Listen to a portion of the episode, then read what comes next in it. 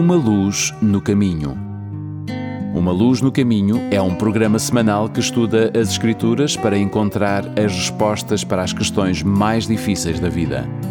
Uma Luz no Caminho é um programa de fé e esperança que anuncia a breve volta de Jesus. Agora com você, o pastor Bill Santos.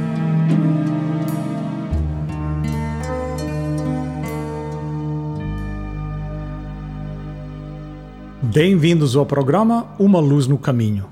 O meu nome é Bill Santos, muito obrigado por estarem conosco. Todos conhecemos o provérbio chinês que diz: Uma viagem de mil milhas começa com um único passo. Os empreendimentos mais longos e mais difíceis da vida têm um ponto de partida. A razão pela qual muitas pessoas se sentam, reclamam dos problemas em vez de resolvê-los, é porque não estão dispostos a dar o primeiro passo. Lembre-se de que você nunca pode dar o segundo passo antes de dar o primeiro passo. Em nosso estudo de hoje, Deus chamou Neemias para assumir uma tarefa aparentemente impossível, enfrentando o que seria obstáculos impossíveis. Se você já esteve nessa situação, a única maneira de você ter sucesso é ser capaz de quebrar tudo que você enfrenta em pequenos passos que pode pegar um de cada vez. Neemias demonstra para nós, nos eventos que acontecem no capítulo 2, os quatro passos que garantem o sucesso em praticamente qualquer empreendimento.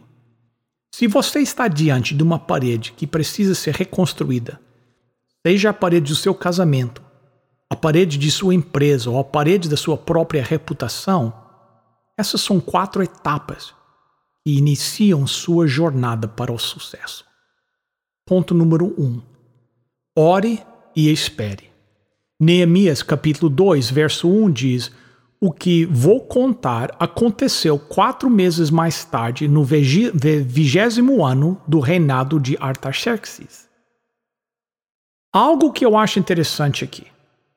Se você voltar ao capítulo 1 e o versículo 1, a história começa no mês de Quisleu, no ano 20 do reinado do rei Artaxerxes. Agora, Quisleu era novembro, Nissan era março. Neemias estava orando ao Senhor por quatro meses sobre o seu problema. Às vezes, nós pensamos que teremos feito muito se orarmos por quatro minutos. Mesmo assim, durante quatro meses, dia e noite, sem falar com mais ninguém, Neemias orou sobre esse problema ao Senhor. Ele não menciona esse problema para ninguém. Ele manteve isso como um assunto entre ele e Deus. E essa é uma lição muito difícil de aprendermos, porque orar e esperar andam de mãos dadas. Precisamos lembrar que o tempo de espera nunca é perda de tempo. Muitas vezes, a primeira coisa que precisamos fazer quando enfrentamos um problema é simplesmente falar com o Senhor e esperar. Uma das coisas que precisamos aprender sobre Deus é isto: Deus não opera de acordo com nosso cronograma. Ele opera no seu. Podemos ficar atrás de Deus, mas nunca iremos na frente dele. Neemias sabia que Deus o havia chamado para reconstruir as paredes mas não tinha ideia de como Deus o faria ou quando Deus o faria. Ele apenas tinha que orar e esperar. O primeiro passo que você precisa dar sempre que se depara com paredes quebradas é simplesmente orar e esperar. Ponto número 2. Dê um passo à frente e faça perguntas. Neemias 2, versos 1 e 2. O que vou contar aconteceu quatro meses mais tarde, no vigésimo ano do reinado do rei Artaxerxes. Um dia, quando o rei estava jantando, eu peguei o vinho e o servi. O rei nunca me havia visto triste e por isso perguntou: Por que você está triste? Você não está doente? Portanto, deve estar se sentindo infeliz. Então eu fiquei com muito medo. Neemias carregou esse fardo por quatro meses e por quatro meses ele não se queixou. Ele permaneceu fiel em seus deveres. Ele apenas continuou com seus negócios, mas o fardo do chamado de Deus em sua vida estava ficando cada vez mais pesado. Ele não podia mais esconder por fora o que estava acontecendo por dentro. Ele decidiu deixar os seus sentimentos serem conhecidos. Agora, o motivo de medo de Neemias era que ninguém jamais poderia demonstrar tristeza na presença do rei. Você sempre teria que estar otimista e feliz, porque o seu trabalho era fazer o rei feliz. Então o rei perguntou a Neemias por que, que ele estava tão triste. E muito delicadamente, Neemias compartilhou o seu fardo com o rei. Neemias 2, verso 13. Respondi que o rei viva para sempre. Como posso deixar de parecer triste quando a cidade onde os meus antepassados estão sepultados está em ruínas e os seus portões estão queimados? Neemias compartilha seu fardo, mas então ele leva o maior choque de sua vida. Neemias 2, verso 4. O rei perguntou: O que é que você quer? Neemias utilizou uma das maiores armas que o cristão tem em, sua, em seu arsenal ao enfrentar os problemas da vida cotidiana. Ouça a próxima declaração. Neemias 2,4, a última parte. Então eu orei ao Deus do céu. Neemias dispara uma oração instantânea pedindo a Deus que lhe dê as palavras para falar ao rei. E é uma boa coisa aprendermos da próxima vez que houver pressão sobre nós. Antes de você fazer alguma coisa, ore. Neemias, Neemias tinha feito outra coisa além de orar. Ele também havia planejado. Neemias havia pensado bem no problema. Neemias estava pronto, ele sabia que Deus faria a sua parte, mas Neemias tinha que fazer a sua parte também. A parte de Deus era empurrar as coisas, a parte de Neemias era refletir sobre as coisas. Então, ele sabia exatamente o que pedir. No entanto, embora Neemias orasse e planejasse, ele manteve a perspectiva correta. Ele diz no versículo 8 e o rei me deu tudo o que pedi, porque Deus estava comigo. Você olha para qualquer sucesso que você tem em sua vida e lembre-se disso. Foi porque Deus estava consigo. Ponto número 13. Examine a situação. Neemias 2, verso 11. Então eu vim para Jerusalém e estive lá três dias. Agora, eu acho isso interessante. Neemias chega a Jerusalém e, francamente, onde eu teria imediatamente entrado no projeto e começado a tentar fazer progressos para construir aquelas paredes, Neemias não fez nada. Agora, o que ele estava fazendo, não tenho certeza. Ele provavelmente estava descansando, porque foi uma jornada difícil de vários meses. Ele estava orando, eu acho que ele estava planejando. Durante três dias, Neemias trabalhou silenciosamente nos bastidores, sem fazer barulho, sem chamar atenção para si mesmo. Trabalhar silenciosamente nos bastidores é muito inteligente, mas também é bíblico. Por milhares de anos, enquanto você lê o Antigo Testamento, você descobre que Deus estava trabalhando silenciosamente nos bastidores, preparando este mundo para a vinda de Jesus Cristo. A propósito, não desanime ao ver o que está acontecendo em nosso mundo, porque Deus está trabalhando silenciosamente nos bastidores, preparando este mundo para a segunda vinda de seu filho. Depois desses três dias, o que, que Neemias fez? Neemias 2, começando no verso 12. Não contei a ninguém o que pensava fazer pela cidade de acordo com o que Deus havia posto no meu coração. Eu me levantei no meio da noite e saí, junto com alguns dos meus companheiros. Só levei um animal, o jumento que eu montava. Era noite quando eu saí da cidade pelo portão do vale, no oeste, e fui para o sul, passando pela fonte do dragão até o portão do lixo. Conforme andava, eu ia examinando as muralhas da cidade que haviam sido derrubadas e os portões que haviam sido destruídos pelo fogo. A palavra aqui em hebraico para inspecionar significa examinar de perto. É um termo médico usado por um cirurgião para descrever o exame intenso de uma ferida. A circunferência da cidade era cerca de um quilômetro quadrado. A destruição foi grande e o projeto seria absolutamente gigantesco. Neemias queria ter certeza do que ele tinha todos os fatos.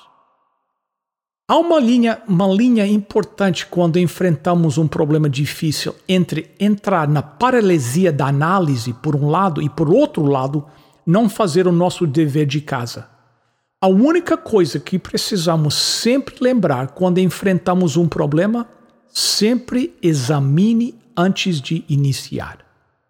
Neemias 2, verso 16. Nenhuma das autoridades da cidade ficou sabendo aonde eu tinha ido nem o que tinha feito. Até ali, eu não tinha contado nada a nenhum dos judeus, aos sacerdotes, às autoridades, aos oficiais, a qualquer outra pessoa que iria tomar parte no trabalho. Nunca, nunca compartilhe aquilo que você acha que deve ser feito até ter a certeza do que deve ser feito. Ponto número 4. Pronto para ação. Neemias capítulo 2, verso 17. Veja como é difícil a nossa situação. A cidade de Jerusalém está em ruínas e os seus portões foram destruídos. Vamos construir de novo as muralhas da cidade e acabar com essa vergonha.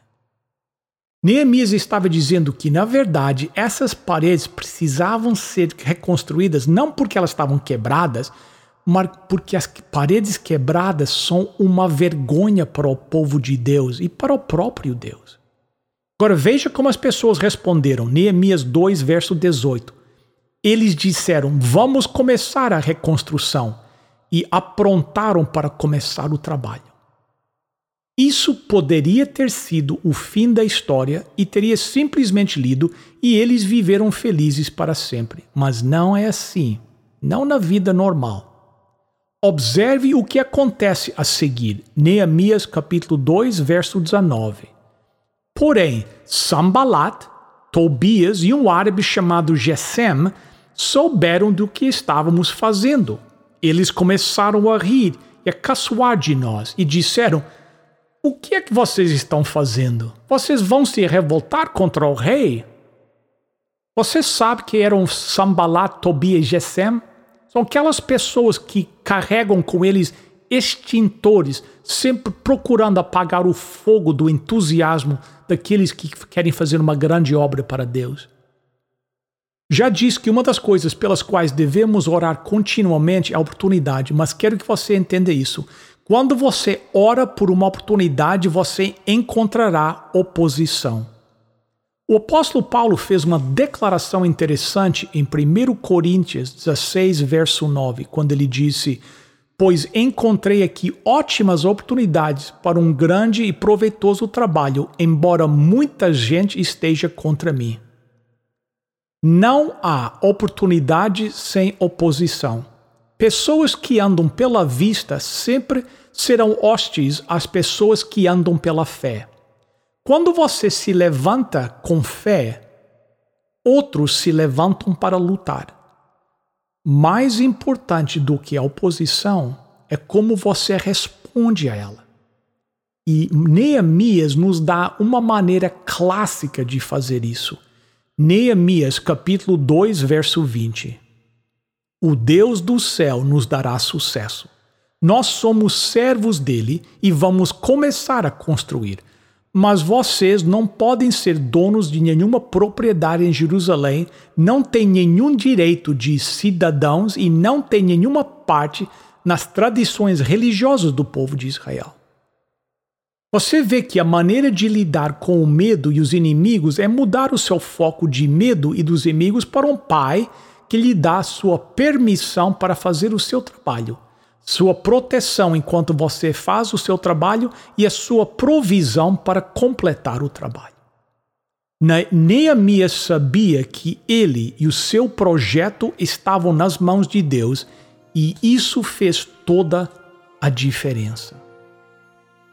Queridos amigos, a diferença depende de quem a obra está nas mãos, quem são as mãos que aguentam a obra.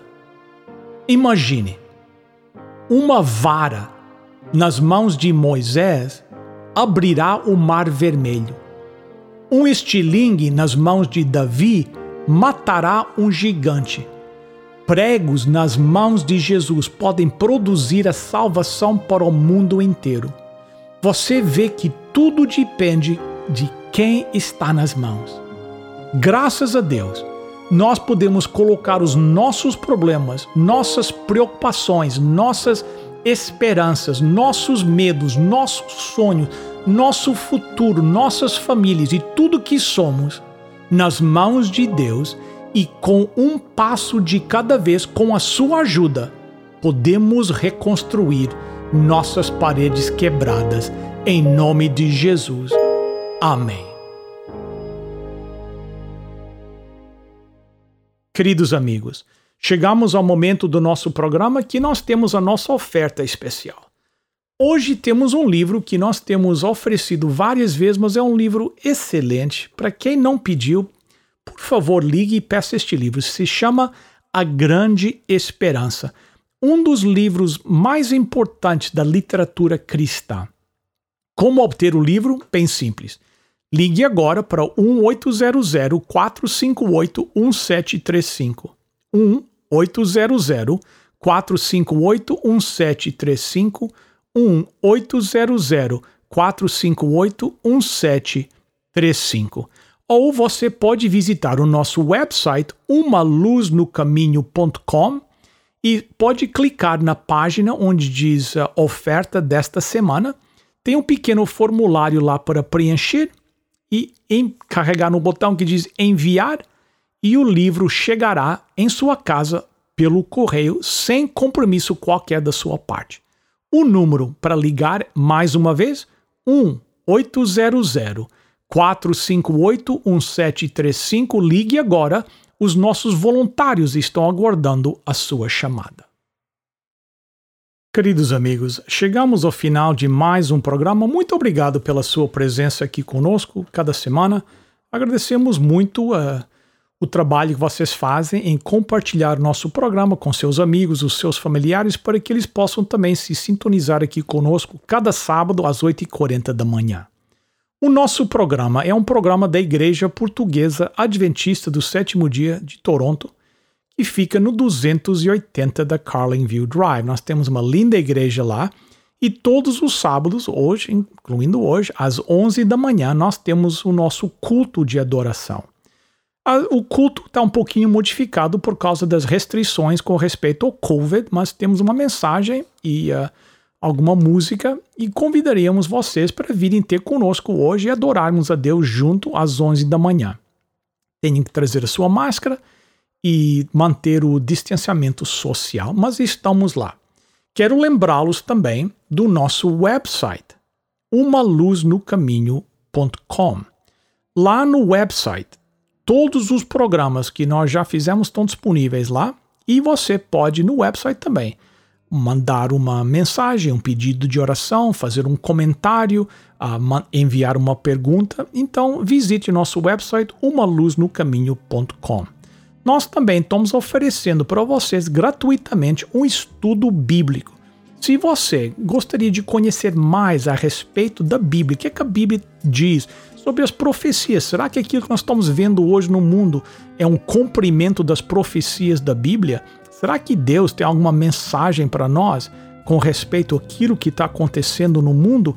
A Bíblia tem as respostas, é só preciso nós irmos lá estudar. Se você tem interesse em estudar a Bíblia num curso bíblico gratuito, ligue para nós 1 800 458 1735 e nós iniciaremos esse plano de estudo com vocês. 1800 458 1735. Queridos amigos, muito obrigado pela sua presença mais uma vez. E se Deus quiser, na próxima semana, às 8h40 da manhã, estaremos de volta para mais uma vez compartilharmos uma mensagem com vocês. Até lá, lembre-se: lâmpada para os meus pés é a tua palavra e luz para o meu caminho.